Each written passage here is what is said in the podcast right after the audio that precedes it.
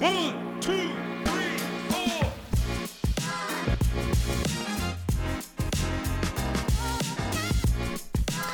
Hallo und herzlich willkommen bei Be Greater, dem Podcast, wo wir über uns selbst hinauswachsen. Heute mal wieder mit mir, dem Hassan und dem wundervollen Alex Adolf Strobel. Moin. Moin, moin, moin. Ja, heute geht es ums Thema emotionale Stabilität und mentale Fitness. Ja, das ist ein sehr, sehr spannendes Thema und ist eins, äh, womit du dich auch sehr, sehr gerne beschäftigst, Alex. Ähm, ja, deswegen würde ich einfach mal folgendermaßen anfangen. Was bringt dich denn dazu? Warum findest du das Thema an sich spannend? Was ist denn so der Reiz für dich, um dich damit zu beschäftigen? Ich glaube, du hattest ja in den letzten ein, zwei Jahren noch sehr viele Berührungspunkte mit der Thematik. Yes. Genau, was ist denn so, warum ist es überhaupt wichtig? Gute Frage. Also ich glaube, dieses Thema ist äh, deswegen so wichtig, weil es jeden einzelnen Menschen betrifft. Also ich habe noch nie jemanden gesehen oder mich mit jemandem unterhalten, mit jemandem begegnet, der nicht, ja, der, ich würde jetzt nicht sagen, Probleme mit diesem Thema hatte, aber auf jeden Fall ist es ja etwas, was für alle Menschen wünschenswert ist, dass man sagt, hier, ich bin mental stabil, ich habe einen guten Zugang zu meinen Emotionen, ich verstehe, warum ich mich wann wie fühle und kann damit umgehen.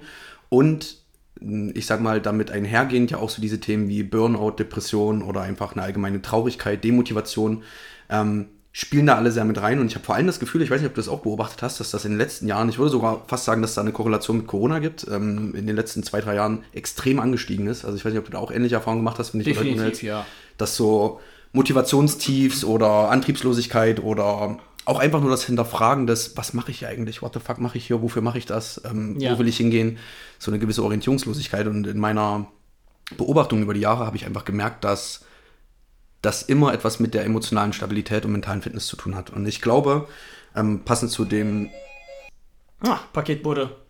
Jawohl, da ist mein Laserschwert drin. Auch passend zum Thema tatsächlich, äh, weil ich mir einen ähm, Kindheitswunsch damit erfüllt habe. Weil ich gemerkt habe, das ist was, was ich schon länger mal haben wollte. Ein ultra realistisches Replika eines Lichtschwerts. Also an alle Star Wars-Fans da draußen, ähm, wenn ihr das sehen wollt, schreibt mir, dann schicke ich euch Screenshots. Genau, da können wir ein Duell machen. Ultra geil, genau. Wenn ihr auch eins habt, kommt her, wir kloppen uns. Aber wichtig, ähm, tatsächlich lustiger Zufall, dass es jetzt passiert ist, weil das ja wirklich was ist, was ich ähm, mir eigentlich schon jahrelang gewünscht habe, seitdem ich ein Kind bin, aber immer gesagt habe, nee, das ist, äh, kannst du dir nicht leisten, ist zu teuer, irgendwas. Und dann habe ich mir gedacht, Alter, wenn ich das will und mir das gut tut und mich das glücklich macht, weil ich mal mich reingehorcht habe, habe ich es mir dann einfach geholt. Und ich glaube, dass das genau das ist, worum es geht, einen besseren Zugang zu sich selbst zu finden. Und was ich sagen wollte, bevor der herrliche Paketbote mir das Lichtschwert vorbeigebracht hat, ist, dass das ein Basic-Lebensbereich ist, meiner Meinung nach. Ähm, genau wie Physis, wozu wir gestern äh, einen Podcast aufgenommen haben. Und die finanzielle Intelligenz. Ich glaube tatsächlich, dass diese drei Lebensbereiche, also die emotionale Stabilität, die Physis und die finanzielle Intelligenz, dass diese drei Lebensbereiche in Ausgeglichenheit oder in Einklang gebracht werden sollten, damit ihr selbst genug Raum und Zeit habt, um eurer Mission nachzugehen. Und Mission meint damit Purpose, wie auch immer der aussieht, egal was auch immer ihr mit eurem Leben machen wollt, was auch immer ein euch würdiges Ziel oder Ideal ist, wenn ihr das verfolgen wollt, einer dieser drei Lebensbereiche ist äh, im Groben oder im Argen, werdet ihr immer wieder vom Leben zurückgeworfen. Egal, ob es ist dann eben, dass ihr krank seid oder dass viele Rechnungen reinkommen, die euch aus dem Konzept bringen, die ihr nicht bezahlen könnt, dass ihr Existenzängste habt, dass ihr Depressionen habt oder einfach ein Unglücksgefühl, ähm, was euch ständig begleitet. All diese, immer wenn einer dieser drei Lebensbereiche angegriffen ist, ist es sehr, sehr schwer, bei sich selbst zu sein und seinen Purpose und seine Mission zu verfolgen. Deswegen. innere Mitte so ein bisschen auch zu behalten, gell? Richtig, weil nur wenn ihr in der inneren Mitte seid und wirklich gut mit euch selbst in Verbundenheit steht, ähm, wird sich das Leben so entfalten, wie ihr euch das wünscht. Und immer wenn von außen dann Einflüsse kommen, die euch dort rausholen, durch eben Krankheit, finanzielles äh, Unglück oder negative Gedanken und Depressionen, dann ist es sehr, sehr schwer, da auf Kost zu bleiben. Und deswegen möchten wir euch in dem Be Greater Podcast zu allen dieser drei Lebensbereiche ein wenig was mit an die Hand geben, um es euch zu ermöglichen, besser zu agieren und eben nicht dort vom Leben ähm, in die Falle gelockt zu werden. Und das äh, beantwortet auch die Frage danach, warum ich glaube, dass die mentale Fitness und emotionale Stabilität so essentiell ist.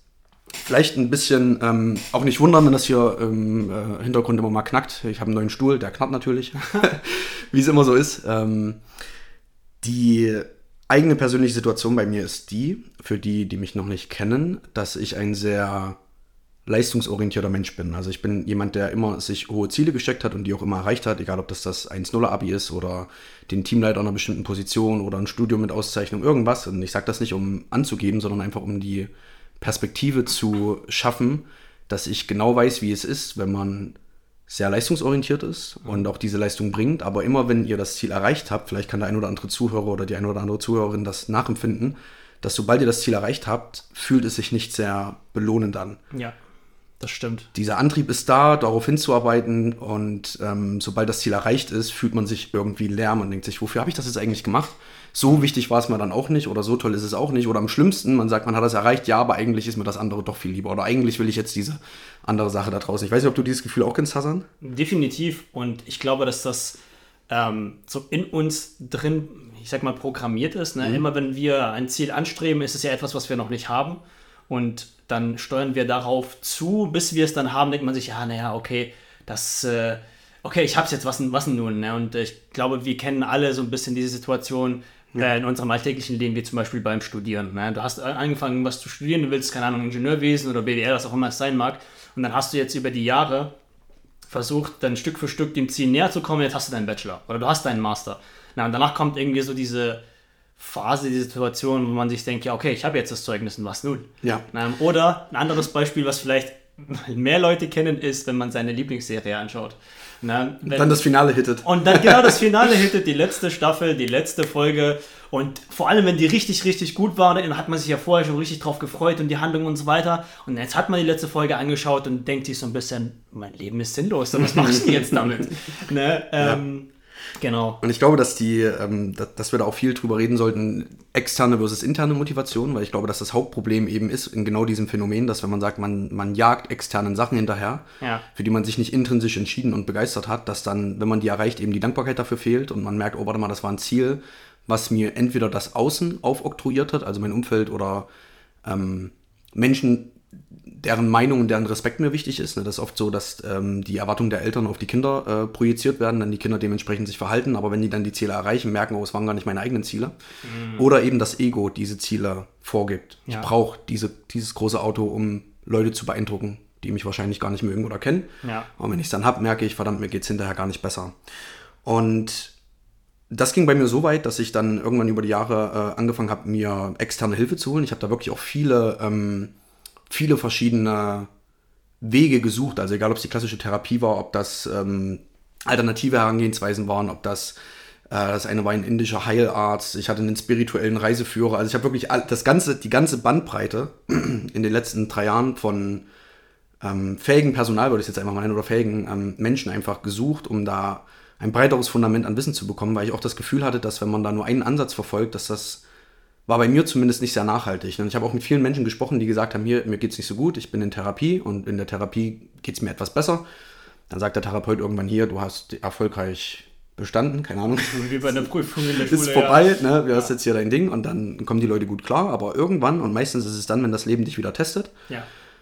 merken sie, dass sie ohne die Sitzungen des Therapeuten gar nicht in der Lage sind, mit der, mit der Situation umzugehen. Das heißt, es ist in meinen Augen eher eine Symptombehandlung anstatt eine, eine Ursachenheilung sozusagen. Und Das das, fällt zurück in das alte Muster, könnte man sagen. genau, weil man gar nicht weiß, wie man das alte Muster ohne externe Hilfe durchbrechen soll. Und deswegen Ja. predige ich immer so viel darüber, ähm, auch jetzt hier in dieser Folge mehr Zugang zu euch selbst zu bekommen. Ja. Weil ich glaube, letzten Endes sind alle Antworten, die, die euch fehlen, um dieses erfüllte Leben zu fü äh, führen, um diese emotionale Stabilität zu besitzen, die liegen schon in euch.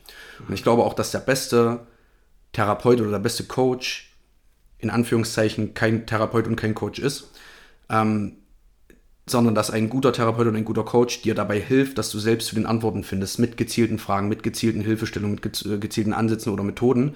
Aber letzten Endes ist die Aufgabe des Therapeuten oder des Coaches Hilfe zur Selbsthilfe, sodass du selbst an, auf den Weg kommst und äh, einen besseren Bezug zu deinem inneren Selbst bekommst und diese Probleme löst.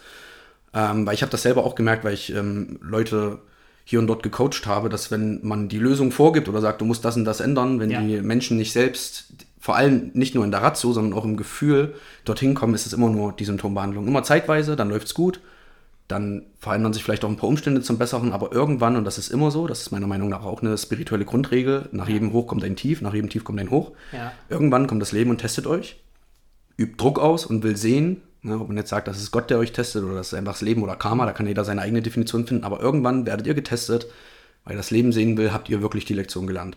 Es ist gerade sehr, sehr spannend, dass du das sogar äh, anbringst, weil unser gemeinsamer, ähm, sag ich jetzt mal, Mentor, Dr. Jordan Peterson, hat fast genau das gleiche wortwörtlich gesagt. Er sagt hier, ein richtig guter Coach ist kein Coach oder Therapeut ist Ja. kein Therapeut, der dir ähm, Lösungen vorschlägt, sondern äh, also quasi Advice gibt, also ja, wie, wie du vorgehen sollst, sondern es ist jemand, der dir zuhört. Na, und das impliziert ja genau das, was du gesagt hast, nämlich dass der äh, oder diejenige erstmal sich mit dem befasst, was du gerade für Herausforderungen hast. Er stellt schlaue Fragen, Ja. ja, damit er erstmal versucht zu verstehen, was du für ein Wesen hast, welche Probleme dich überhaupt begleiten. Na, und durch diese Fragen wird es irgendwann, also wenn er gute Fragen gestellt hat, früher oder später dazu kommen, dass du selber anfängst darüber nachzudenken, was denn die Lösung sein könnte. Ne? Und äh, wenn wir über Thema Motivation auch sprechen, ne, wenn du die Lösung selber findest, ist es meistens bedeutungsvoller für dich oder für einen Menschen, als wenn jemand anderes die dir sagt. Ne, es ist wie wenn ähm, die Eltern einem als Kind äh, sagen, ja, du sollst gefälligst Zähne putzen, weißt du, so, dann denkst du so, ah, ja, ich habe eigentlich keinen Bock, Zähne zu putzen, aber ich mache das jetzt, ich bin eigentlich müde, bla bla. Aber irgendwann entdeckst du, ne, für dich, okay, Zähne putzen macht schon Sinn, ne, das äh, verhindert, keine Ahnung, ähm, Krankheiten etc. Es hat einfach sehr, sehr viele Vorteile. Ähm, und deswegen mache ich das aus meiner ähm, Überzeugung. Ne, dann macht man das aus einem anderen Antrieb. Ne? Und noch ein weiterer Punkt, ähm, den du vorhin erwähnt hast, den ich auch sehr interessant finde, ist, dass ähm, du ja letztendlich empfiehlst, oder vielleicht andersrum formuliert, ähm, ich, würdest du zustimmen, dass die meisten Leute sich eher mit den externen Sachen zuerst beschäftigen? Na, dass wenn sie sagen, hier, mir geht es irgendwie nicht gut, na, und ich muss äh, auf das nächste Level, dass sie, weil vorhin äh, extrinsische Motivation äh, angesprochen hast, dass ich mir das beste Auto erstmal krasser hole, weil dann fühle ich mich krasser, na, dann, dass ich erstmal anfange, ähm, keine Ahnung, eine, eine größere Wohnung zu ziehen und ein größeres Haus mit Ja. Kredit aufzunehmen. und Habe ich übrigens auch alles sie- gemacht. Genau, ja, ja, man versucht seine innere Unordnung durch Ja. äußere Ordnung auszugleichen. absolut. Ähm, und dass das nicht unbedingt der beste Schachzug ist, sondern dass man, und das passt eigentlich ganz gut zu unserem Podcast von gestern, da ging es ums Thema Physis und wie man äh, aufbaut. Da haben wir auch ähnliche Vorgehensweise, ähm, sage ich jetzt mal in Anführungsstrichen, gepredigt oder empfohlen ist, dass man im Fundament anfängt, weil du hast ja gesagt, ähm, diese, diese emotionale Stabilität und mentale Fitness, ne, das ist etwas, was in uns drin ist, ne, in uns verankert ist und daran können wir arbeiten. Das heißt, wir müssen quasi innen in uns anfangen, das Fundament stabil und gesund aufzubauen, Absolut. ähm, bevor wir anfangen, die Sachen, die um uns sind, also quasi die extern sind, außerhalb unserer naja, ein bisschen, manche, manche sind ja innerhalb unserer Macht quasi zu verändern, manche weniger. Na, aber dass die von außen, diese externen Sachen, uns weniger erfüllen werden, als die Sachen, die in uns drin stecken. Absolut. Und es ist, ähm, hier ist ein schlauer spiritueller Spruch für alle Zuhörer. Eure Außenwelt ist immer nur eine Reflexion eurer inneren Welt. Und Oh ja, ihr stimmt. müsst, also ihr müsst erstmal gar nichts, außer Steuern zahlen und sterben. Wahrscheinlich. Aber Ja. ansonsten könnt ihr machen, was ihr wollt. Ähm, aber ich würde euch raten, den Blick dahingehend ins Innere zu richten und nicht zu versuchen, eure externen Umstände zu ändern, in der Hoffnung, dass ihr euch dann besser fühlt. Weil, wie gesagt, ich habe das gemacht. Ich bin extra umgezogen in eine größere Wohnung, in alles. Ich habe alles, ich habe viele externe Umstände verändert. Ja. Ähm, da ich ja auch zum Glück, oder ja, ist es Glück oder Unglück, weil ich hatte die durch meinen beruflichen Erfolg die finanziellen Mittel, um eigentlich alle externen Umstände zu ändern, die ich will, egal wie die aussahen. Du hast die Möglichkeit, das auszuprobieren. ja, Genau, ja, und habe dann gemerkt, scheiße, egal wie viel Geld ich reinstecke, egal wie schön ich mir hier die Wohnung mache, egal wie, keine Ahnung, geil ähm, das Auto ist, ähm, irgendwie ist, geht der Gedanke und dieses Unglücksgefühl nicht weg. Und das war dann auch der Punkt, wo ich sehr frustriert war und gesagt habe, okay, verdammt, jetzt habe ich, ich, gut, dann gehe ich halt diesen scheiß spirituellen Weg nach innen, meinetwegen. Ich war da am Anfang ein super großer Gegner davon. Also auch alle, die jetzt hier zuhören bei dieser Folge, die vielleicht auch Routinen cool fanden und ähm, Physis, aber bei diesen Themen eher ähm, defensiv, sage ich mal, dem gegenüberstehen, das kann ich absolut nachvollziehen. Ja. Ähm, ich war genauso. Und alles, was ich euch hier mitgeben will oder sagen will, ist einfach nur eine, eine Hilfestellung oder eine, ein Olive Branch, sage ich mal, damit ihr, wenn ihr euch auch diesen Dämonen stellt, nicht so viel Zeit und Geld investieren müsst wie ich. Ihr könnt einfach da eine, eine gewisse Abkürzung gehen. Ich weiß, man sagt, im Leben gibt es keine Abkürzung, aber genau das ist ja der, der, das Ziel von diesem Podcast, dass ihr euch Infos mitnehmen könnt, die in eure Gedankenwelt einpflegt und ihr dann andere Entscheidungen treffen könnt, als wir damals zu diesem Zeitpunkt. Richtig, weil ihr habt euch ja dazu entschieden, den Podcast anzuhören. Und das unterscheidet ja euch von den Menschen, die sagen, hier, ich bin nicht bereit, an mir selbst zu arbeiten, deswegen seid ihr ja hier. Ja. Na, damit ihr na, äh, von den, sagen wir mal, Fehlern oder Erfahrungen anderer Menschen lernt. Und das ist auch genau dieser, einer der Bewegungsgründe, warum wir gesagt haben, wir machen diesen Podcast. Na, weil du hast ja, die, wie du gesagt hast, die finanziellen Mittel gehabt, um zu selber mal die Fehler, sage ich jetzt mal, zu machen, das auszuprobieren. Na, und wie war deine Erfahrung jetzt, als du gesagt hast, hier, ich habe mir das bessere Auto zugelegt oder ich habe mir die größere Wohnung ähm, äh, ich bin jetzt in einer größeren Wohnung. Ist Mhm. es, hast du dich darüber erstmal überhaupt gefreut oder hast du dich nur für eine Zeit lang gefreut oder hast du dich Hast du gedacht, dass du dich darüber richtig freuen wirst innerlich und dann ist es doch nicht passiert? Wie ist deine Erfahrung damit? Also ähm, über den Tesla habe ich mich extrem gefreut und tue ich auch immer noch. Aber man muss auch dazu sagen, Das ich. dass das Auto kam zu einem Zeitpunkt, wo ich äh, schon auf der Reise war, mich, mich selbst zu heilen im Inneren, sage Ja. ich mal. Also das kam, kam ja Jahre später, sage ich mal. Aber vor allem bei der Wohnung habe ich gemerkt, dass ähm, die Hoffnung oder das, das Festhalten daran, dass alles besser wird, wenn sich dieser Umstand ändert, Mhm. Ab dem Zeitpunkt, wo sich der Umstand geändert hatte, war es fast noch schlimmer als vorher, weil dann war ja die Oh, Gewissheit da, dass der Umstand jetzt anders ist und der, dieser kleine Gedanke, und da kommen wir auch gleich noch drauf, dieses Thema innere Kritiker, ähm, Nochmal eine Paketbote, glaube ich. Ja, So, die kann- haben uns heute auf dem Schirm. ja, also ein zweites Laserschwert habe ich definitiv nicht bestellt. Müssen wir schauen, was drin ist. Überraschung Ähm, zu Ostern. Aber ist ja nicht schlimm. Ähm, wir machen das ja hier live und authentisch, von daher Paketbote hin oder her. Was ich sagen wollte, ist dieses Thema innerer Kritiker. Dass in diesem Moment, wo ich den externen Umstand verändert habe und gemerkt habe, mir geht es immer noch genauso schlecht wie vorher, ist ja dann diese Stimme mit hier, es wird niemals besser, egal was du tust, es ändert sich nichts, du hast es gesehen, warum hast du jetzt wieder mit Wohnungsumziehen angefangen, anstatt dich auf die anderen Sachen und bum, bum, bum, bum, bum. Weißt du, dann ist die, dann ist der Druck quasi noch größer, sage ich mal. Und das ist auch das, was eine Erfahrung, die wahrscheinlich viele Leute gemacht haben, dieses Thema innere Kritiker, dass egal wofür ihr euch entscheidet, egal was ihr macht, immer eine kleine Stimme im Kopf ist, die sagt, du könntest das anders oder besser machen. Und ich würde an der Stelle mal eine gewagte These in den Raum werfen, um mal die, weil wie gesagt, ich habe viele, viele Coaches, viele Heilpraktiker, Therapeuten, alles, was es da so gibt, ähm, äh, aufgenommen, sage ich mal. Das war auch sehr, sehr kostspielig. Und die eine Sache, die mir dabei wirklich aufgefallen ist, ist, dass die meisten Sachen, oder das anders angefangen, wenn ihr ein Ungleichgewicht in euch spürt, Unglück, ich bleibe jetzt mal beim Thema Depression, Motivationsverlust, diese Sachen, weil ich glaube, das plagt die meisten Leute, vor allem hier jetzt in 2023, dann ist es sehr wahrscheinlich, dass ihr irgendwo eine unterdrückte Emotion oder ein Trauma habt oder eine frühkindliche Wunde oder ähnliches, zu der ihr keinen Zugang habt. Weil letzten Endes ist Depression, na, wenn man das Wort mal nimmt, Deep Rest. Du verfällst in eine Art, ich würde nicht sagen Schockzustand, sondern eher Winterschlaf, wo man, und das kennen, kennen bestimmt Leute, die depressiv waren, können das bestätigen. Es ist ja gar nicht so, dass man dann die ganze Zeit weint oder äh, krass in seinen Emotionen ist, sondern dass man, dass es mehr wie die Abwesenheit aller Emotionen ist, dass man da liegt, dass man nicht den Grund sieht, aufzustehen, dass man nicht den Grund sieht, auf Arbeit zu gehen, dass man nicht den Grund sieht, sich mit Freunden Trägheit zu auch, verabreden, ja, ja. Trägheit, Antriebslosigkeit. Und das ist ja auch immer das, was ähm, interessant ist, wenn man das auf einer emotionalen Skala äh, betrachtet, weil müsste ich vielleicht mehr Kontext geben, aber ich hau das jetzt einfach mal so raus. Ich glaube, dass Liebe, die Frequenz der Liebe, die Emotion, das höchste, also die höchste Schwingung hat. Das ist das, was uns Menschen am besten tut, das ist das, was uns Menschen am meisten verbindet. Liebe ist etwas, das man in anderen Menschen spürt, in sich selber spürt. Das ist eine sehr, sehr starke Emotion. Und äh, wenn ich Leute mal frage, was glaubt ihr denn, was das Gegenteil von Liebe ist, ist die Antwort, die die meisten Leute geben, Hass. Wir können mal so eine Liebe-Hass-Polarität, dass man sagt, wenn ich was ganz... Klingt ja logisch Ne, klingt logisch. ne?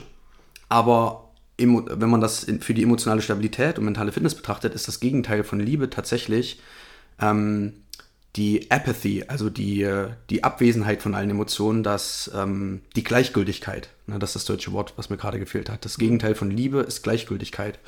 Und unser gemeinsamer Mentor hat ja auch immer gesagt, Bewegung ist Leben und Leben ist Bewegung. Und das stimmt also sowohl auf einer emotionalen Ebene, bei Emotionen, das ist Energie in Motion, Energy in Motion, das ist quasi Energie in Bewegung. Ähm, wenn ihr Liebe spürt, merkt ihr das ja, ihr spürt was in euch drin. Selbst äh, Emotionen wie Wut sind per se nicht negativ, weil wenn ihr schon mal wütend wart, werdet ihr wahrscheinlich merken, dass es ganz, ganz schwer ist, auf einem Stuhl zu sitzen, wenn ihr Ja. wütend seid. Ihr wollt aufstehen, ihr wollt vielleicht schreien, ihr wollt was kaputt hauen, ihr wollt irgendwas machen, aber Emotion ist eine extrem antriebsvolle, ähm, die Wut ist eine extrem antriebsvolle Emotion. Ja. Und deswegen ist das Gegenteil, also das Schlimmste sozusagen, der schlimmste emotionale Zustand, in den ihr verfallen könnt, ist die Gleichgültigkeit, weil das ist die Abwesenheit von Emotionen. Das ist, mir ist alles egal. Ähm, Gedanken, die ich in diesen äh, Phasen hatte, sage ich mal, sind äh, solche wie, es ist sowieso scheißegal, es wird sowieso nie besser. Es ist diese Hoffnungslosigkeit, es ist die, ja, es ist die Abwesenheit von allem, weil man ist nicht mal wirklich wütend auf irgendwas. Es ist eher so eine, so, so eine Verzweiflung, sage ich mal. Ja. Und deswegen dieses Statement oder diese These am Anfang, dass das meistens daran liegt, dass man eine Emotion zu lange unterdrückt hat, dass man den Zugang zu einem Teil von sich selbst verloren hat. Welcher das ist und wie man den heilt oder den Zugang wieder findet, das sind quasi, ähm, das sind dann die nachfolgenden Steps. Ich möchte jetzt euch erstmal das Bewusstsein dafür geben, was eigentlich abgeht, wenn man, ähm, wenn man in diesen Zuständen ist. Und dann gucken wir uns gleich noch an, wie ihr, also ich gebe euch ein paar pragmatische Ansätze mit an die Hand, wie ihr damit besser umgehen könnt.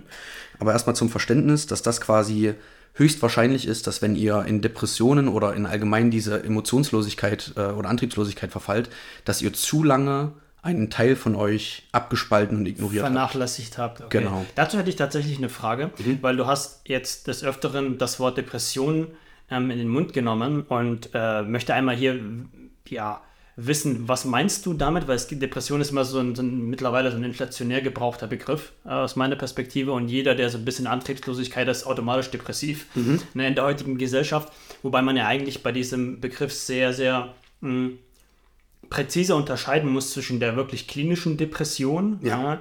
und der das, was die meisten Leute irgendwie als depressiv ähm, betrachten, ne, weil ich habe jetzt irgendwie die, die, das Bild ähm, in mir ähm, von Psychologen auch mal gehört und gegeben bekommen, ist, dass wenn du wirklich äh, klinisch depressiv bist, heißt es, dass du eigentlich alle Lebensbereiche, na, über die wir auch sprechen, das heißt hier äh, Physis, ähm, mentale und emotionale Stabilität, Finanzen, dass wirklich dein Leben im, vollkommen im Griff hast, na, also zu 100 Prozent und trotzdem geht es dir schlecht und du weißt eigentlich gar nicht warum. Das heißt, wenn man sich dein Leben von außen einmal anschaut, es ist objektiv gesehen ein sehr, sehr gutes Leben. Ja. So, aber du weißt, also dir geht's trotzdem beschissen und du weißt nicht, warum das so ist. Exakt. Das ist quasi die klinische Depression. Und das andere Depressiv, na, und dazu äh, möchte ich mal gerne deine Meinung wissen, welche von den beiden du meinst oder vielleicht beides, ähm, ist ja diese Form von, naja, eigentlich habe ich meine Lebensbereiche nicht im Griff, na, sondern ich habe, na, wenn wir jetzt zum Beispiel äh, äh, zu dem, was du vorhin gesagt hast, zurückgehen, wenn ich die Physis nicht im Griff habe, wenn ich Finanzen nicht im Griff habe, wenn ich emotionale Stabilität nicht im Griff habe,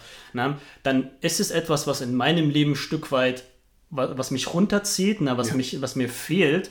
Und natürlich, wenn ich diese nicht im Griff habe, ist es doch absolut nachvollziehbar und klar, dass ich kein, wie sagt man, voll erfülltes Leben haben kann. Ne? Und welche von den beiden sprichst du eher an oder ist es, gilt, das, gilt das eher für beide?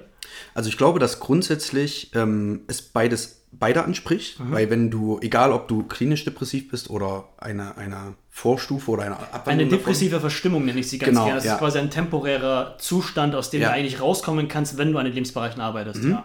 Ich glaube, ähm, einmal, dass es auf beide zutrifft, aber bin auch, ähm, habe mehrere Gedanken dazu, Mhm. muss mich da erstmal kurz ordnen, weil ich würde am liebsten erstmal den Disclaimer einbauen, dass wenn ihr das Gefühl habt, depressiv zu sein oder auch klinisch depressiv zu sein oder irgendwie euch sehr unwohl äh, fühlt, euch professionelle Hilfe zu holen. Also wir sind keine zugelassenen Therapeuten oder, oder Coaches. Ja. Wir geben euch nur unsere Meinung wieder.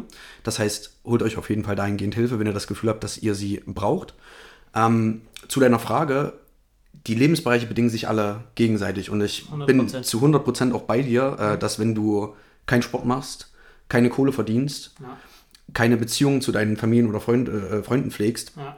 Ähm, keine spirituelle Anbindung zu Gott oder zu dir selbst hast, dass, dein, dass es sehr, sehr wahrscheinlich ist, dass du eine Form von depressiver Verstimmung spürst. Richtig. Wie denn auch anders, dein Leben ist scheiße. ja, richtig. Keiner will in deinem Körper quasi sein, deine Situation haben. so, Jeder, ne? der mit dir tauschen würde, nicht. wäre Ja. wahrscheinlich auch depressiv. Ne? Ja. Und das ist aber, ähm, deswegen ist gut, dass du sagst, weil ich glaube, de- deswegen ist es auch so relevant, sich alle Lebensbereiche in der Gesamtheit anzuschauen. Ja. Was ich expliziter meine, ist eben die erste Variante, die du gesagt hast, dass dein Leben objektiv von außen betrachtet, dass du diese Situation im Griff hast, dass du vielleicht auch im Job erfolgreich bist. Ich, So oft, wenn ich mit Leuten rede, ähm, die mich da auch im Ratschläge fragen, die haben ihr Leben gut im Griff. Die sagen, ich weiß nicht, woran es liegt. Ich habe einen guten Job, ich werde gut bezahlt, ich habe eine Freundin, mit der ich super Mm, okay. glücklich bin, aber ich fühle mich so scheiße und ich weiß nicht warum. Und das ist quasi genau der Punkt, wo ich dann ansetze und ähm, quasi. Ohne zu sagen, dass sie definitiv klinisch äh, depressiv sind. Genau, ja, das äh, wissen die teilweise auch. Vielleicht sind sie es auch nicht. Ich weiß, ich habe ja selber, Richtig. ich bin ja kein, kein, kein Arzt oder kein Therapeut dahingehend. Ja. Ich kenne wahrscheinlich die Abstufung und die Definition gar nicht. Ja. Ich weiß nur, dass wenn ich mit den Leuten dann rede und sie einfach mal frage, wie es ihnen geht und welche Muster sie an den Tag legen, welche Gedanken sie haben, Ja. weil das ist so die zweite Grundthese, die ich, äh, die ich glaube, dass ähm, jeder Emotion, die ihr spürt, geht ein Gedanke voraus und diese Gedanken kann man sozusagen ändern Ja. gehe ich später nochmal mehr drauf ein, aber das ist sehr, sehr interessant, wenn ich da mit Leuten drüber spreche und sie mir ihre Gedankenwelt verraten, ähm, teilweise auch nicht verraten und ich dann quasi frage, was ging denn im Moment durch den Kopf, was hast du da gefühlt? Und die häufigste Antwort, die ich von allen Menschen bekomme, mit denen ich drüber rede, ist, ich weiß es nicht. Keine Ahnung. Oh, das ist krass. Sehr, sehr oft, wenn ich Leute frage hier, wie, ähm, wie geht's dir da dabei oder was, wa- warum hast du das gedacht oder wie fühlst du dich, wenn du diese Worte sagst, wie fühlst du dich in der Situation? Boah, keine Ahnung. Und das ist eine Regel, die ich auch mitgeben möchte, ein pragmatischer Ansatz, die ich auch immer wieder, also ich, die fällt mir sehr schwer einzuhalten, aber ich gebe mein Bestes und das ist auch alles, was ich ähm, euch mit an die Hand geben möchte, dass ihr da einfach euer Bestes gebt. Wenn ihr euch mit euren Emotionen auseinandersetzt und die Sachen, die ich euch auch gleich noch mitgebe, mal ausprobiert und äh, ausführt und ihr an den Punkt kommt, wo ihr sagt, ich weiß es nicht, dass dort dann bei euch die Alarmglocken angehen. Weil immer, wenn ihr sagt, ich weiß es nicht, ist das eine Schutz- und Fluchtreaktion von eurem Geist, sich nicht mit diesem Thema zu beschäftigen. Dass ihr quasi drüber skippen könnt, sagt, ach, ich weiß es nicht. Verdrängung. quasi. Verdrängung, Ja. Flucht. ähm, Und dann, ihr werdet das merken, ich hatte das so krass, wenn ich mich hingesetzt habe und versucht habe, den Zugang zu meinen Emotionen wieder zu finden, wie schnell mir der Gedanke kam, A, ich weiß es nicht und B, du verschwendest ja gerade deine Zeit. Geh arbeiten. Ja, wir sind ja auch effizienzgetrieben. So Richtig. Bisschen, ja. Ähm, und deswegen als Grundregel, dass immer, wenn ihr die Aussage äh, euch gegenüber oder anderen gegenüber trefft, von wegen, ich weiß es nicht, keine Ahnung, wie es mir dabei gerade geht, keine Ahnung, warum ich das gesagt habe, keine Ahnung, warum ich das gedacht habe, fühlt da nochmal rein, verweilt da ein Stück in diesem Moment. Auch wenn euch dann keine Antwort kommt, ist fein. Ihr müsst euch hinterher nicht dafür bestrafen, ihr müsst jetzt nicht zwei Stunden lang da sitzen und darüber grübeln, aber einfach nur, dass ihr das Bewusstsein habt, dass immer, wenn ihr dann sagt, ich weiß es nicht, ihr da wahrscheinlich etwas dissoziiert von euch selber seid und euer Körper und euer Geist euch spiegeln, oh, hier haben wir keinen Bezug zu. Und deswegen ist intuitiv die erste Antwort, ich weiß es nicht. Und ja, fand ich nur sehr interessant, wenn ich da mit Leuten drüber gesprochen habe. Und die Perspektive, die äh, ich euch da mitgeben möchte, ist, dass ich glaube, dass die meisten Sachen in einer Form von frühkindlichen Programmen in uns verankert sind, ähm, dass ganz viele Sachen quasi auch schon in der Kindheit entstehen, in der Erziehung, in, vor allem in dem Alter zwischen zwei und fünf und dann natürlich durch unsere Erziehung, Jugend, Freunde, Erfahrungen und sowas mitgeprägt werden. Aber das Problem, was die meisten Leute haben, wenn es um den Zugang zu den Emotionen geht, ist, dass sie ihre Emotionen nicht bewusst wahrnehmen.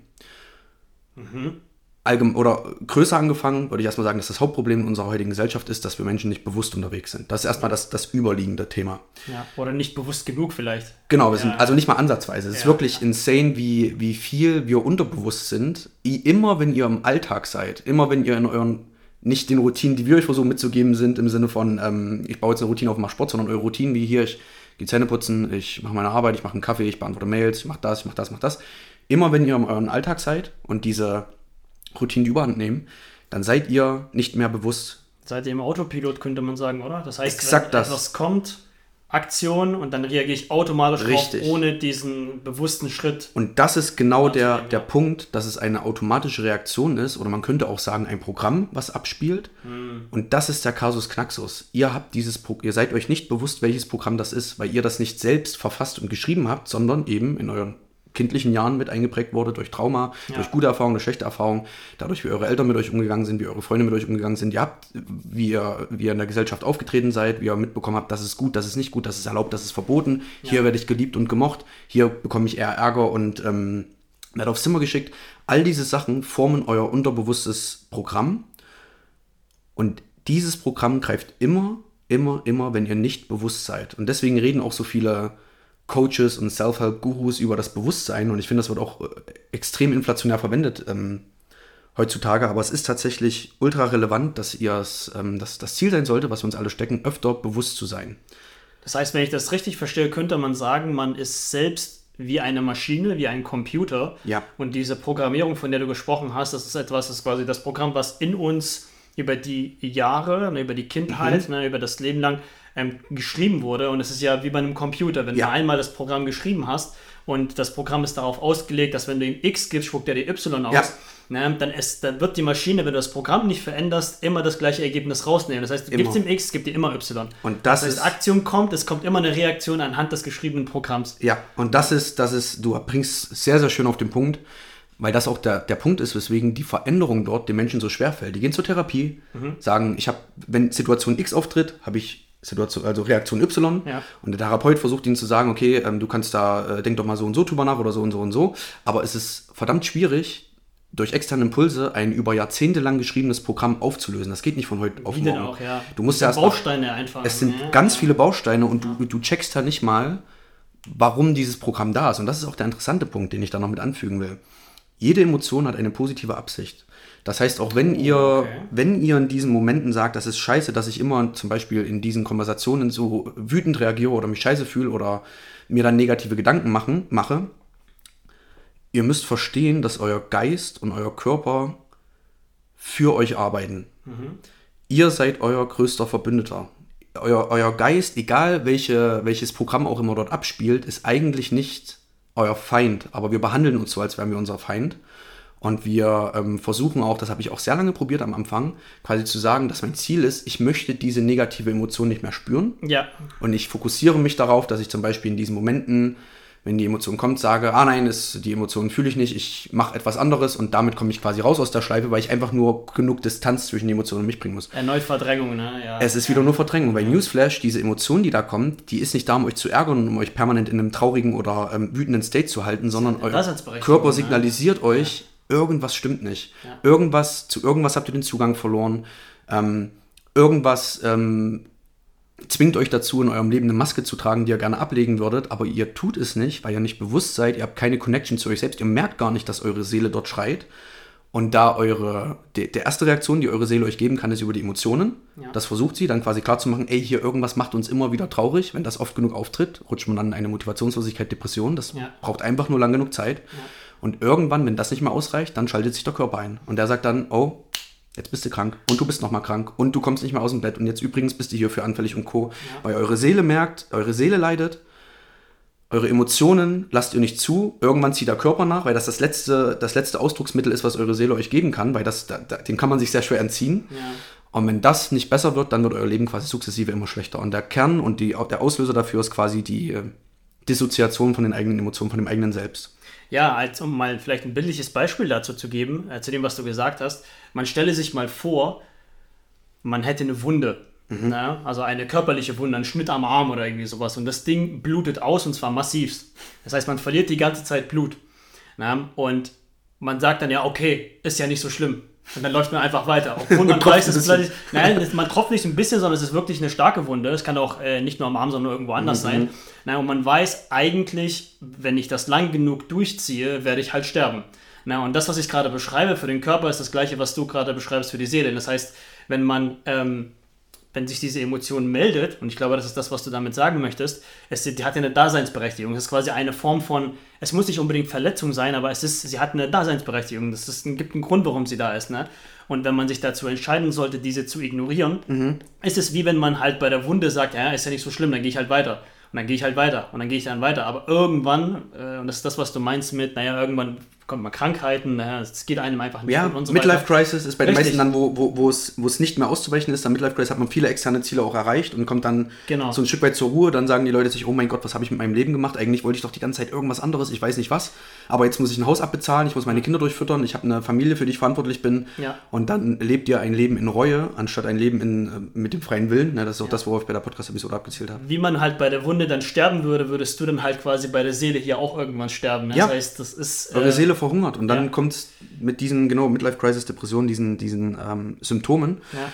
Die gute Nachricht ist wiederum, dass ihr jeden Tag ähm, die Möglichkeit habt, das zu ändern. Das wird nicht von jetzt auf gleich gehen, ähm, bis ich da meine ersten, also bis ich zum ersten Mal da signifikant eine Veränderung gespürt habe, hat bei mir zwei Jahre gedauert. Hm. Ähm, allerdings waren meine Ansätze auch wesentlich diffuser und ich habe auch ein sehr, sehr großes Ego mit an den Start gebracht.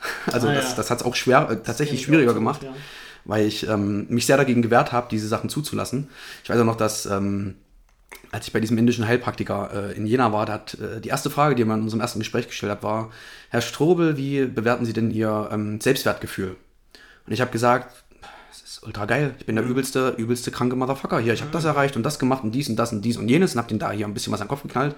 Und der hat nur gelacht und gesagt, Herr Strobel, ich glaube, Sie wissen überhaupt nicht, was Selbstwertgefühl bedeutet. Und ich bin so wütend geworden.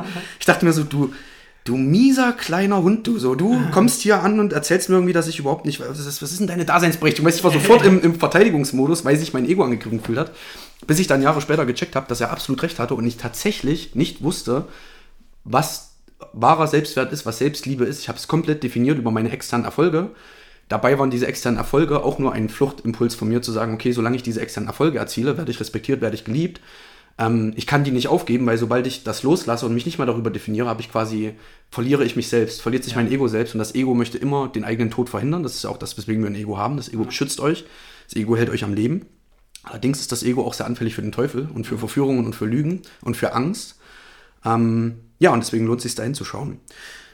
Gut, ich würde ähm, jetzt nochmal auf die äh, Thematik zu sprechen kommen, äh, des inneren Programms sozusagen, was abläuft äh, und wie ihr dort intervenieren könnt sozusagen. Weil wir hatten es vorhin kurz angesprochen, dass, das, dass das Problem sozusagen ist, dass wir 99% der Zeit irgendwie unterbewusst agieren, im Alltag sind, das Programm läuft ab und wir ganz selten Momente haben, wo wir mal bewusst sind. Genau.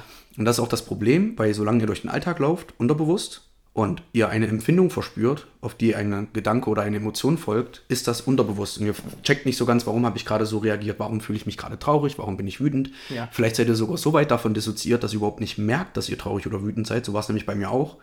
Ähm, ich habe dann nur irgendwann das Feedback bekommen, dass ich ganz schön passiv-aggressiv bin manchmal zu Leuten. Ja. Wo ich gedacht habe, okay, warum? Ja, und die Antwort ist, weil ich wütend bin, aber diese Wut sehr abgespalten habe, keinen Zugang dazu habe, aber trotzdem die Wut ja raus möchte. Die ganzen Emotionen, die sich irgendwie irgendwo bei euch verstecken, in Disbalance sind und nicht raus dürfen, die bleiben in eurem Körper. Das ist nichts, was sich in Luft auflöst, wenn ihr es nicht rauslasst. Emotionen brauchen ein Ventil, Energy in Motion, es will sich bewegen. Und wenn ihr dort blockiert seid, egal welche Emotion das jetzt ist, ähm, legt sich das auch auf euren Körper mit ab. Und Ja. die, jede Emotion sucht sich ein Ventil. Und Die kommen ja früher oder später immer raus. Das ist quasi wie so eine Art Gate, also wie, ne, dass man dann zumacht und äh, dann kommt eine Emotion, dann fühlt man sich ein bisschen unwohl, dann kommt die nächste Emotion, fühlt man sich noch ein bisschen mehr unwohl und irgendwann über eine gewisse Zeit, wenn man sich nicht dazu entscheidet, sich mit den Emotionen zu befassen, dann schauen sie sich halt so hart auf und würdest du sagen, das wäre das, das ist der interessante Part, würdest du sagen, irgendwann rächen die sich auf jeden Fall oder irgendwann kommen sie auf jeden Fall raus, weil das ist meine Erfahrung, äh, die ich 100%. festgestellt habe, äh, dass die 100%. Leute, man kennt das halt von manchmal zum Beispiel von relativ, sagen wir mal, passiven Menschen oder Menschen, die jetzt nicht, ähm, wenn, wenn irgendeine Situation oder ein schwieriges Gespräch, dass sie da voll in Emotionen verfallen und richtig ne, ausrasten, sondern dass sie erst ein, in der Regel so ruhige Menschen sind, zurückhaltende Menschen sind und dann denkt man sich so, naja, Konfliktsituation, alles cool. Ich bin auch zum Beispiel jemand, der, der sich denkt, okay, ich, ich behandle das jetzt und dann wird es einmal im Gespräch geklärt und fertig ist. Und dann denke ich, dass das für die andere Person auch schon geklärt ist. So. Ja. Aber wenn ich so jemanden habe gegenüber, der sehr lieb ist und eigentlich nicht auf Konfrontation geht, heißt das nicht, dass der die Emotionen komplett verarbeitet hat, weil davon bin ich immer ausgegangen, sondern das staut sich dann immer auf. Ne, Wenn man bei solchen Menschen immer solche Situationen wiederholt, ne, dann haben sie ist irgendwann so viel Emotionen aufgebaut und dann nimmt man das vielleicht wahr, da könnt ihr uns auch gerne Feedback geben, falls ihr sowas schon mal erlebt habt, dann ist, dass diese Menschen von 0 auf 100 einmal richtig hochgehen, aber auf einem anderen Level, als man es jemals von Ja. denen zugetraut hätte. Ne? Ja, und entweder es platzt halt in der, in der Konversation raus, sage ich mal, was meiner Meinung nach sogar noch die bessere Variante ist, oder Ja. es zeigt sich halt irgendwann in körperlichen Symptomen. Das definitiv. So kommt ja, die Emotion ja. dann auch irgendwann raus. Und auch hier ist wieder alles Negative hat etwas Gu- Gutes, Ja. also etwas Positives, alles Positive hat etwas Negatives. Ne? Das ist auch so ein Glaubenssatz, den wir vertreten. Und zum Beispiel hat mir diese Eigenart, dass ich meine, meine Wut sehr abgespalten habe, Mhm. macht mich zu einem extrem fähigen Geschäftspartner. Weil ich in jeder Verhandlung einen kühlen Kopf bewahren kann, egal wie respektlos oder wie inkompetent oder wie auch immer der Mensch ist, mit dem wir gerade gegenüber sitzen. Ich merke das immer, wenn wir in Verhandlungen sind und ich damit ähm, zum Beispiel Lukas und Mario da bin und die sagen, hier, mir wäre hier fast die Hutschnur geplatzt und äh, wie kann er, wie kann er so und so sein? Und Du sitzt ja- da ganz ruhig wie ein Sensei, so. ich bin da hab nichts entspannt, ich denke mir, ach okay, lass das doch so und so machen. Ich finde da Ja. eine Lösung. Ne? Und äh, in diesem Feld ist es eine absolute, ein absolutes Geschenk, Ja. Dass ich dort die Kontrolle über meine Emotionen habe. Allerdings Was ist aber nicht heißt, dass die Emotion ja nicht da ist. Richtig, Das die ist da und am besten wäre es, wenn ich nach, der, nach dem, nach dem Business-Meeting, was auch immer, Ja. mir direkt den Boxsack nehme, deswegen habe ich ihn auch in die Wohnung gehangen und da erstmal 20 Minuten lang mich auspower, weil ich finde den Typen, der sich respektlos und äh, daneben verhält, ja auch blöd. Ja, ja. Ich kann es nur nicht zeigen, weil ich die eigene Wut dann nicht wahrnehme, aber die ist ja auch da und will sozusagen raus. Und Oder zumindest nicht annehme, würde ich vielleicht sagen, oder? ja, Du, du nimmst sie ja manchmal wahr, früher vielleicht nicht, jetzt schon. Mhm. Na, dass du dann sagst, hier, ich, ich weiß, ich könnte jetzt den Monitor kloppen, wenn es über ein Zoom-Meeting ist. Ja. Na, aber ich entscheide mich dazu, das nicht zu tun. Na, was aber, wie gesagt, nicht heißt, dass die Emotion nicht auch irgendwann raus soll. Und das ist da, glaube ich, wo, die, wo dieser, dieser, dieser Punkt ist, wo die meisten Leute scheitern. Also ich übrigens auch für eine lange Zeit. Na, ich bin eigentlich grundsätzlich eher jemand, der die Emotion gleich rauslässt. Na, deswegen hatte ich weniger Probleme damit mit aufgestauten Emotionen. Ja. Aber es gab trotzdem definitiv mal Situationen, wo sie aufgestaut wurden. Und da habe ich gemerkt, es zieht einem so krass Energie, wie man sich nicht vorstellen kann. Das heißt, wenn man sich, wenn wenn man sich überlegt, okay, ich gehe durch den Tag mit 100% Energie, mit 100% Elan, was ich habe, wenn keine Emotion da ist und wenn die Emotion da ist, die einen ständig runterzehrt, das ist wie so eine Art Parasit, der einem Ja. Energie klaut. Und man läuft dann durchs Leben halt nicht mit 100% Energie, sondern mit, je nachdem wie viele au- aufgestaute Emotionen das dann halt sind, mit 70%, 60%, 40%. ist so. Und irgendwann nur noch 10% ist man nur noch so ein Wrack emotional, immer nur noch so eine, so eine Leere in sich selbst. genau, und du sagst wieder, gell, Lehre ist wieder diese, diese Abwesenheit von Emotionen, das Gegenteil von Liebe. ne? Gleichgültigkeit. Gleichgültigkeit. Das, Ja. ist, das ist der Tod, die Gleichgültigkeit. Das ist literally der Tod. Und das ist das, wo ihr, wie Hasan gerade schön gesagt hat, irgendwann hinkommt, wenn ihr lange genug quasi aufstaut, aufstaut, aufstaut, eure Lebensenergie wird immer weniger, weniger, weniger. Ihr Die findet Schlange der Emotionen lang genug die wird sehr, sehr viel länger, ihr empfindet weniger Freude dran, ihr, also, ne, das ist genau diese, diese Downward Spiral, diese Abwärtsspirale, in die ihr euch da begebt. Und jetzt möchte ich euch mal noch mit an die Hand geben, wie ihr da im Alltag entgegenwirken könnt. Ähm, ich gebe euch erstmal die Theorie mit dahinter, so die vier Steps, die könnt ihr euch gerne mitschreiben und dann äh, ein paar Ansätze, wie ich das im Alltag mit implementiert habe, da, damit es quasi funktioniert, sage ich mal.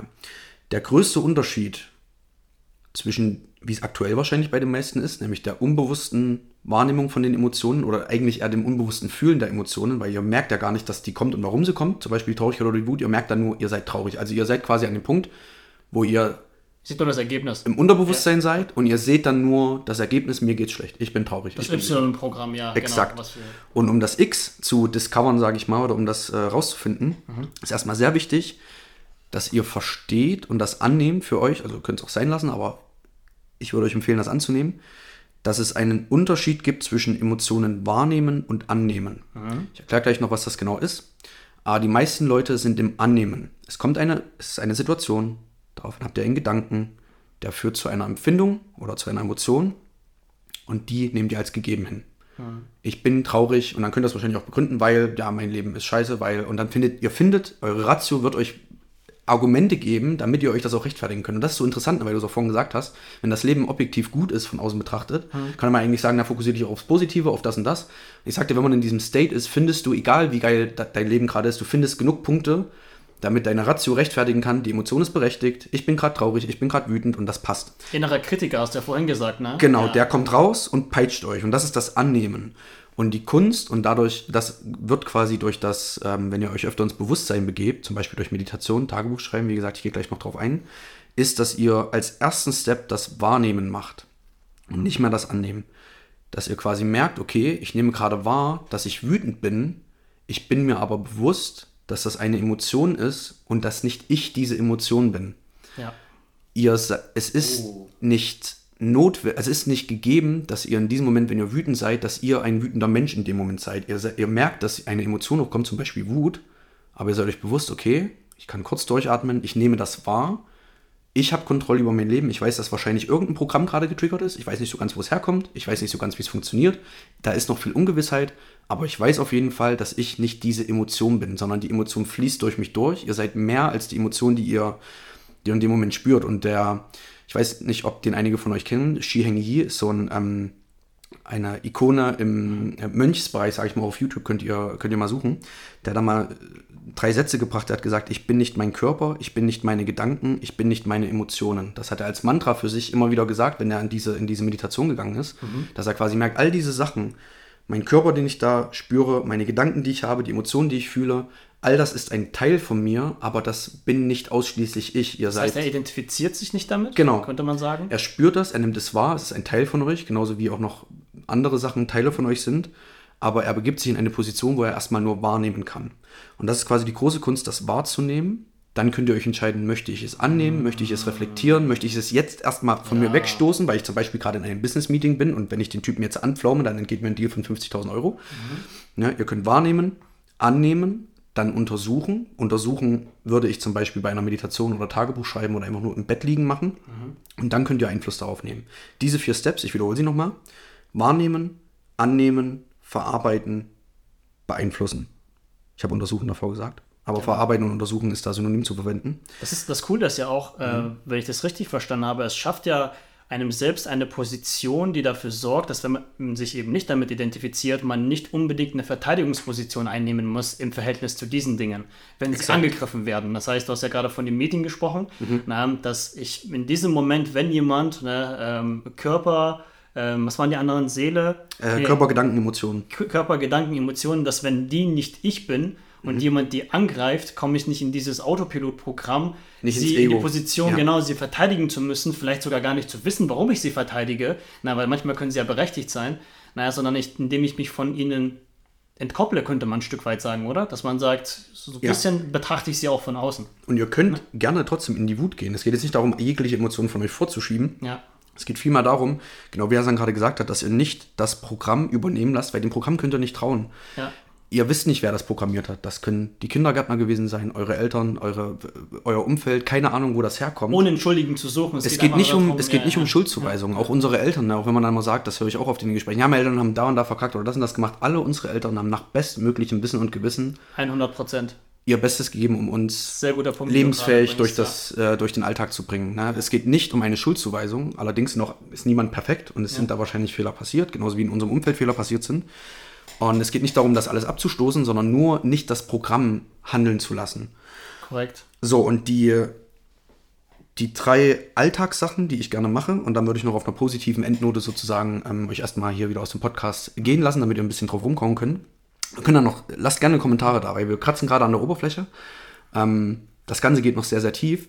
Aber drei Sachen, die ihr im Alltag umsetzen könnt, die mir extrem helfen. Nummer eins, meditieren. Es ist mir völlig schnuppe, was irgendjemand über Meditation sagt, aber sagt, hier, nee, geführt ist besser oder das ist besser oder nee, ich meditiere, äh, habe ich gehört, das ist nicht so geil. Ich sag euch, meditiert so oft ihr könnt. Es geht, ist mir scheißegal, ob das 10 Sekunden sind oder 10 Minuten oder 10 Stunden.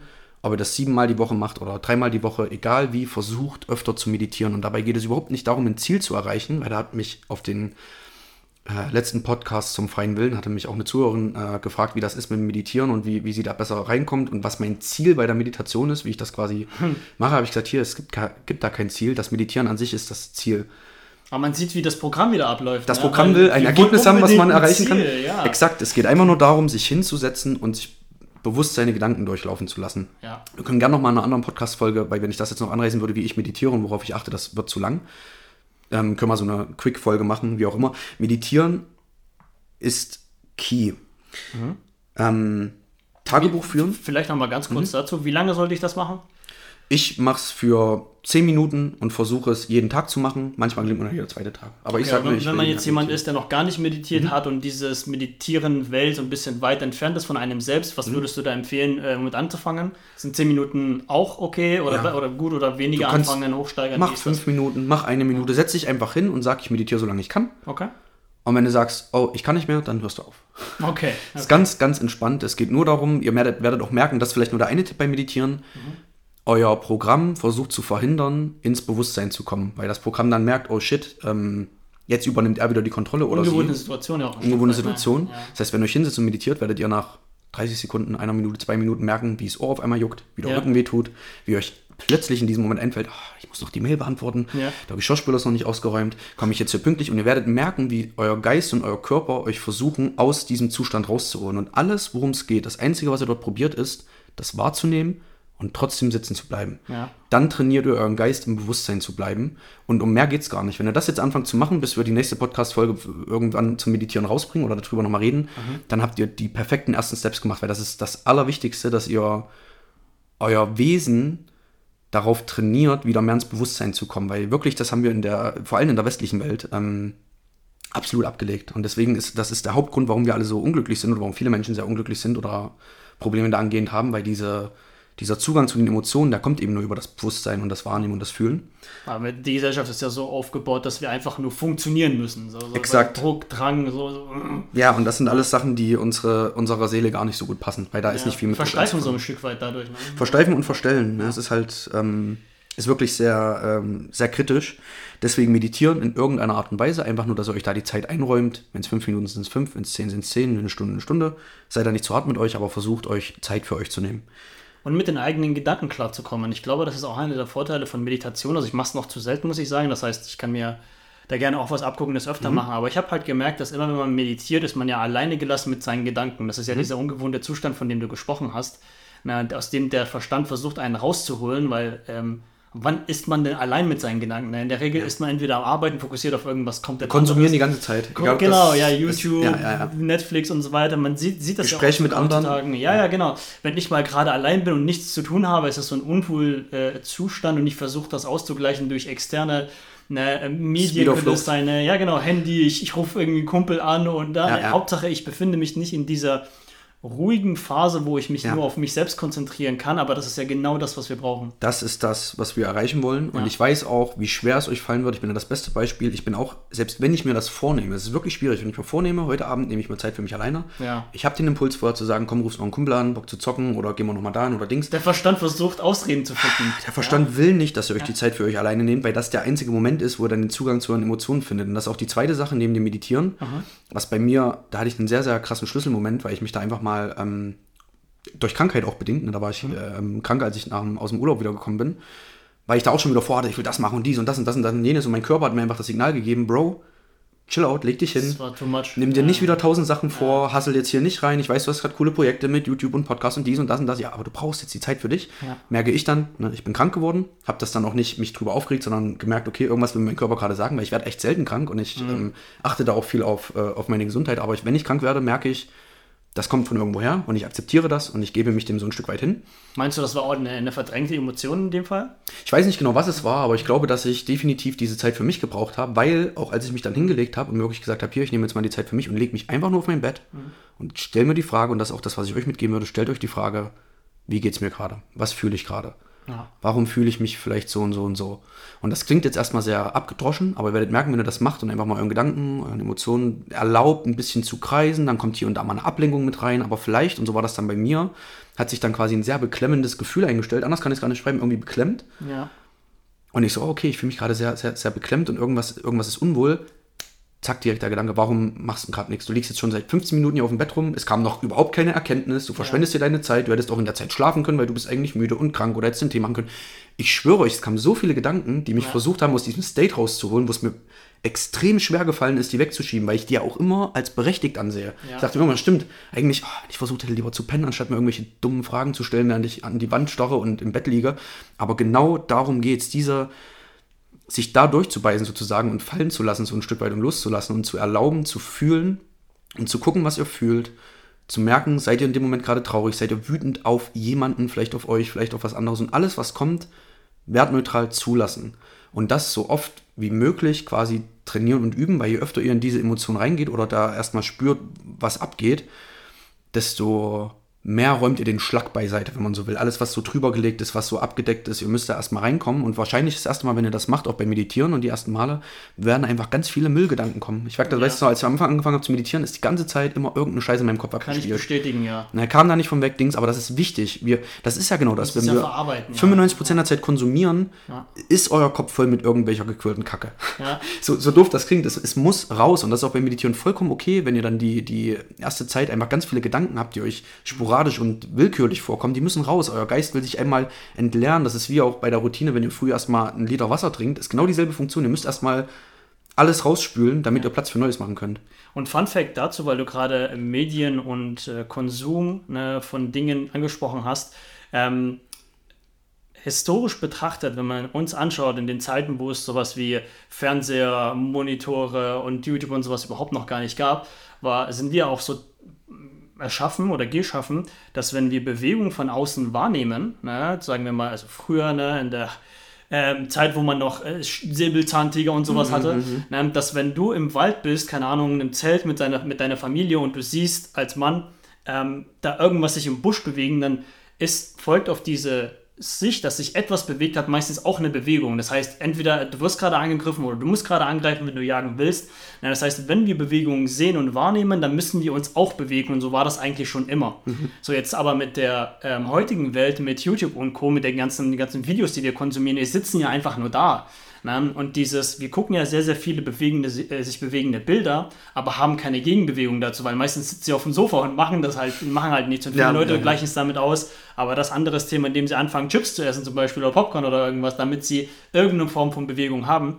Aber dass man dann halt auch mal, ähm, ja, wie gesagt, sieht, dass das, es macht doch etwas mit uns. Ne? Ja. Und äh, das muss halt irgendwo ausgeglichen werden. Du hast ja, gesagt, gerade von rausgespült gesprochen. Ja. Ähm, und das ist halt wichtig, weil man spricht ja auch viel von unverarbeiteten Emotionen. Ich glaube, das ist auch der Punkt, auf den du hinaus wolltest. Exakt, Ja, das dass ist immer man das. sagt, ja, man, man will ja verarbeiten, aber es wäre, man würde nicht so viel von unverarbeiteten Emotionen sprechen, wenn, wenn sie verarbeitet werden. Exakt. Und auch da wieder, weil du vorhin noch die Frage gestellt hast, ob die immer sich nach außen kämpfen, sozusagen, das tun sie. Und die Leute verarbeiten das dann zum Beispiel auch, indem sie einer äh, Substanzsucht verfallen. Verfallen, ne? indem sie zum Beispiel mehr trinken oder äh, mehr das machen, indem sie mehr Partys äh, äh, feiern. Indem, also irgendwie will man die verarbeiten, Ja. ne? aber diese, dieser Pfad führt zur dunklen Seite der Macht, wenn man so will. Ja, das das stimmt. von Laserschwert hatten, das werde ich auch gleich Da, da entpacken. bei Wars. ähm, deswegen jetzt noch ein, ein, ein kleiner positiver Gedanke zum Absch Abschluss. Ähm, wenn ihr in Disbalance seid, ist das meistens, weil euer Antrieb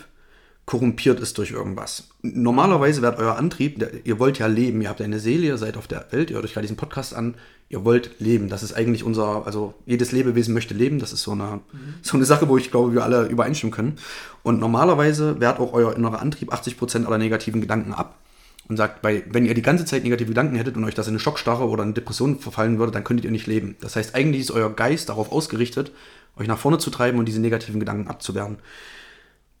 Erst dann, wenn das zu viele aufgestaute, unverarbeitete, weil wir es gerade hatten, äh, Sachen und Emotionen sind, dann weiß dieser innere Antrieb irgendwann nicht mehr, wie wehre ich die ganzen ab, diese ganzen negativen Sachen, und er richtet sich intern gesprochen gegen euch selbst. Und dann wird quasi der innere Kritiker geboren, weil er sagt, irgendwas kann mit mir nicht stimmen. Wenn die ganze Zeit diese negativen Gedanken da sind von der Welt und ich nehme die Welt dann irgendwann so wahr und die Emotionen sind da und es ändert sich nichts, dann richtet sich euer innerer Antrieb irgendwann gegen euch selbst und greift euch selbst an und macht euch schuldig, Ja. peitscht euch aus, mit euch stimmt was nicht und das ist irgendwann das Weltbild und das Programm, was übernimmt, weswegen es euch schlecht gehen könnte. Die gute Nachricht daran ist, dass jeder positive Gedanke viermal stärker ist als ein negativer. Das heißt, egal wie viele negativen Gedanken ihr gerade habt, ihr braucht eigentlich nur ein Viertel davon an positiven Gedanken, um erstmal wieder bei plus minus null zu sein. Und was ihr bei euch selbst auch mal beobachten könnt, ist, dass ich gemerkt habe, dass wir meisten Menschen einen Schwächenzoom haben. Das heißt, wenn uns etwas Negatives passiert, irgendwas Unschönes, dann können wir das exakt sehr detailliert beschreiben. Wir können genau sagen, was war daran kacke, wie war die Stimmung des anderen, was hat er gesagt, was uns verletzt hat, wie sah er dabei aus. Also wir können, wir erinnern uns extrem gut daran, wir gehen da sehr in die Tiefe, sehr ins Detail, das brennt sich sehr in unser Unterbewusstsein ein. Bei positiven Sachen hingegen sind wir sehr oberflächlich. Wir sagen, ja, das war ganz cool. Natürlich. Ja, das, war, das war super. Und was ihr da auch nochmal probieren könnt bis zum nächsten Podcast, ist einfach einen Positiv-Zoom auszufahren und wirklich mal bewusst wahrzunehmen, wenn euch etwas gut getan hat, wenn ihr ein tolles Gespräch hattet, wenn ihr einen schönen Moment hattet, wenn ihr, egal welche Kleinigkeit ist, geht dort sehr in die Tiefe, versucht euch das einzubrennen, versucht positive Gedanken in euch zu verankern, mit dem Wissen, dass ein positiver Gedanke viermal stärker als ein negativer ist. Genau. Als letzten, ähm, ich hatte ja gesagt, drei Sachen: Meditieren, ähm, Emotionen fühlen, ins Bett legen, an die Wand starren, meinetwegen irgend sowas. Und das letzte ist noch das Tagebuch schreiben, das würde ich nur noch mitgeben. Egal, was ihr auch immer bei der Meditation oder im Bett liegen fühlt, schreibt das gerne auf. Auch durchs Schreiben an sich, durch die Tätigkeit werden, äh, fließen nochmal Gedanken und Emotionen sozusagen von eurem Kopf ins Papier. Ähm, und ihr habt gleichzeitig eine Roadmap für später, weil ihr werdet das merken, vor allem wenn der Prozess bei euch auch länger dauern sollte, so wie es bei mir war. Äh, Muss jetzt nicht über Jahre sein, vielleicht geht es auch über Tage oder Wochen. Ähm, dass es extrem hilfreich ist, wenn ihr später wisst, wo ihr mal gestanden habt, was die Gedanken damals waren, mit welchen Problemen ihr zu kämpfen hattet, wie sich eure Weltsicht ändert. Ist extrem wertvoll, deswegen auch da Tagebuch schreiben ist ein Outlet, ein, ein Ventil sozusagen, um da auch nochmal euren äh, Emotionen einen, ein Ventil zu geben. Das ist ein sehr, sehr wertvoller Tipp tatsächlich. Äh, wie ich finde, auch wenn ich, wenn das eine was, was von den Punkten, die du aufgezählt hast, würde ich sagen, dass das die größte Herausforderung für mich bildet, weil ich jemand von Natur aus bin, der nicht so gerne so viel mitschreibt, aber immer wenn ich es tue, bin ich dankbar dafür, dass ich es Ja. gemacht habe. Ähm, und äh, die äh, psychologisch, glaube ich, auch belegt, wenn ich mich nicht irre, ist, wenn du etwas schriftlich ähm, niederschreibst, na, ist da, muss, also passiert sehr, sehr viel, weil dann gehst du von diesem extrem viele Gedanken, diesem Brain Fog, was man ja manchmal nennt, weil Ja, du hast ja, ja, diese ja. Gedanken sind ja wie so, ähm, sagen wir mal, attackierende Raketen, ne? also die von außen, die immer so reinkommen, rechts, Ja, links, ja, ja. Ne? aber wenn du etwas, und, und es gibt ja, ähm, wenn du sie einmal schriftlich festhältst, dann musst du sie ja einmal so kompakt formulieren und präzise, dass du ganz genau weißt, worum geht's. Mhm. Ja? Und das ist ein sehr, sehr ähm, hilfreicher Prozess, um Klarheit zu gewinnen. Und manche von euch kennt ja vielleicht, das, äh, da bin ich auch schuldig, ähm, von diesem Prozess äh, von, naja, wenn man zum Beispiel irgendwie, äh, eine Verhandlung aussteht oder Mhm. irgendwie ein Gespräch und so, ne, und dann man, man macht sich vorher ein paar Gedanken, aber schreibt es nicht nieder, ne, und dann macht das alles im Kopf Sinn und dann in der Verhandlung selbst denkt man sich so, Alter, ich krieg's irgendwie nicht Also ich- ausgedrückt, nicht, oder ich hab's, ich hab's dann nicht stottert man sich einen ab, ja. Richtig, weil man hat es vorher nicht ausformuliert, ne? Und das ist genau der Punkt. Es gibt ja diesen, diesen äh, tollen Spruch, äh, den man immer wieder einbringt, in meinem Kopf hat Sinn gemacht. ne, Schatz. Ähm, ne? Und ähm, das, deswegen ist Niederschreiben so, so, so ein wichtiger Punkt, weil ihr euch selbst dazu zwingt, diese, ähm, nebligen, undurchsichtigen Gedanken einmal zu catchen. Ne? Ja. Das ist wie so ein Jäger, der, der ähm, gejagt wird von Sachen, von denen er nicht weiß, was sie sind. Und wenn ihr sie einmal niederschreibt, dann müsst ihr sie so präzise formulieren, überhaupt erstmal formulieren, dass ihr ganz genau wisst, was ist das. Und das bringt Ja. Klarheit und das habe ich immer wieder gefühlt, wenn ich es gemacht habe, dass ähm, es mir einfach deutlich, deutlich besser ging danach. Absolut. Vor allem, wenn es um Emotionen geht, ist ja sowieso schwer zu greifen, wenn man da keinen Richtig. Zugang hat, das dann einmal aufzuschreiben, wie du es gesagt hast, zwingt ja noch nochmal da reinzugehen, man behält es für die Zukunft, man kann verankern sozusagen, wie man sich in dem Moment gefühlt hat. Ja. Ähm, und das hilft einfach in jedem Aspekt. Freunde, wir sind knapp bei einer Stunde. Ähm, ich rede sehr, sehr gerne über das Thema. Ich merke immer wieder, dass, ähm, wenn Menschen darüber sich austauschen, dass es ihnen besser geht. Also äh, lasst uns auch gerne wieder in der ähm, Kommentarsektion, gibt es eine QA-Section, hat man vorhin. Ähm, Genau, Fragen und Antworten. Frage-Antworten-Sektion. Lasst uns da gerne Feedback da, stellt gerne Fragen, wenn ihr auch mit irgendwas struggelt, gerade irgendwo Probleme habt oder auch irgendwas anders seht, dass ihr sagt, hier Alex, das hört sich alles schön und gut an, aber ich habe die Erfahrung gemacht, so und so und so. Egal ob positiv, konstruktiv, negativ. Gebt uns gerne ein wenig Interaktion und dann verwursten wir das gerne bei äh, zukünftigen Episoden. Weil ich habe ja noch viel mehr Mitschriften, also wie gesagt, wir können das Thema noch weiter ausweiten, haben aber natürlich auch noch andere Themen, andere Lebensbereiche, die wir beleuchten möchten. Ja, aber ich denke, für den heutigen Tag war das schon genug. Also wenn ihr da das erstmal geschafft habt, dann seid ihr deutlich weiter als die meisten Menschen Absolut. da draußen. Ähm, ja, in diesem Sinne, vielen Dank fürs Dabeisein, vielen Dank fürs Zuhören. Äh, wie Alex schon gesagt hat, schreibt uns das gerne mal ähm, Feedback, falls ihr irgendwo Herausforderungen habt oder irgendwelche Punkte, äh, bei denen wir mehr drauf eingehen sollen oder, oder irgendwelche Fragen. Na, wir freuen uns da immer sehr. Und ja, bis zum nächsten Mal. Bis zum nächsten Mal.